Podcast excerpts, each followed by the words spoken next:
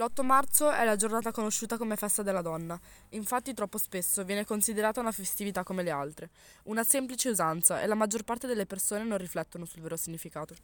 Tradizionalmente in questo giorno si dedicano pensieri carini e si regalano alle donne rametti di mimosa, perché si considera un fiore molto elegante e anche fragile, e molti fanno questo paragone tra la mimosa e la donna.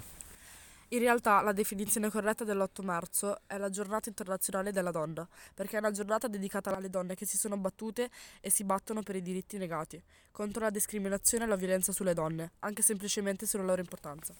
Non dovrebbe essere sufficiente un solo giorno e si dovrebbe dedicare più tempo e attenzione sempre a certi temi. Tutti dovrebbero fermarsi a pensare a tutto quello che è successo e farci una piccola riflessione.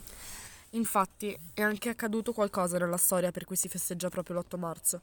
La data ricorda la manifestazione delle donne a San Pietroburgo nel 1917 contro la guerra e lo zarismo, per la loro libertà e per la conquista dei diritti politici e sul lavoro.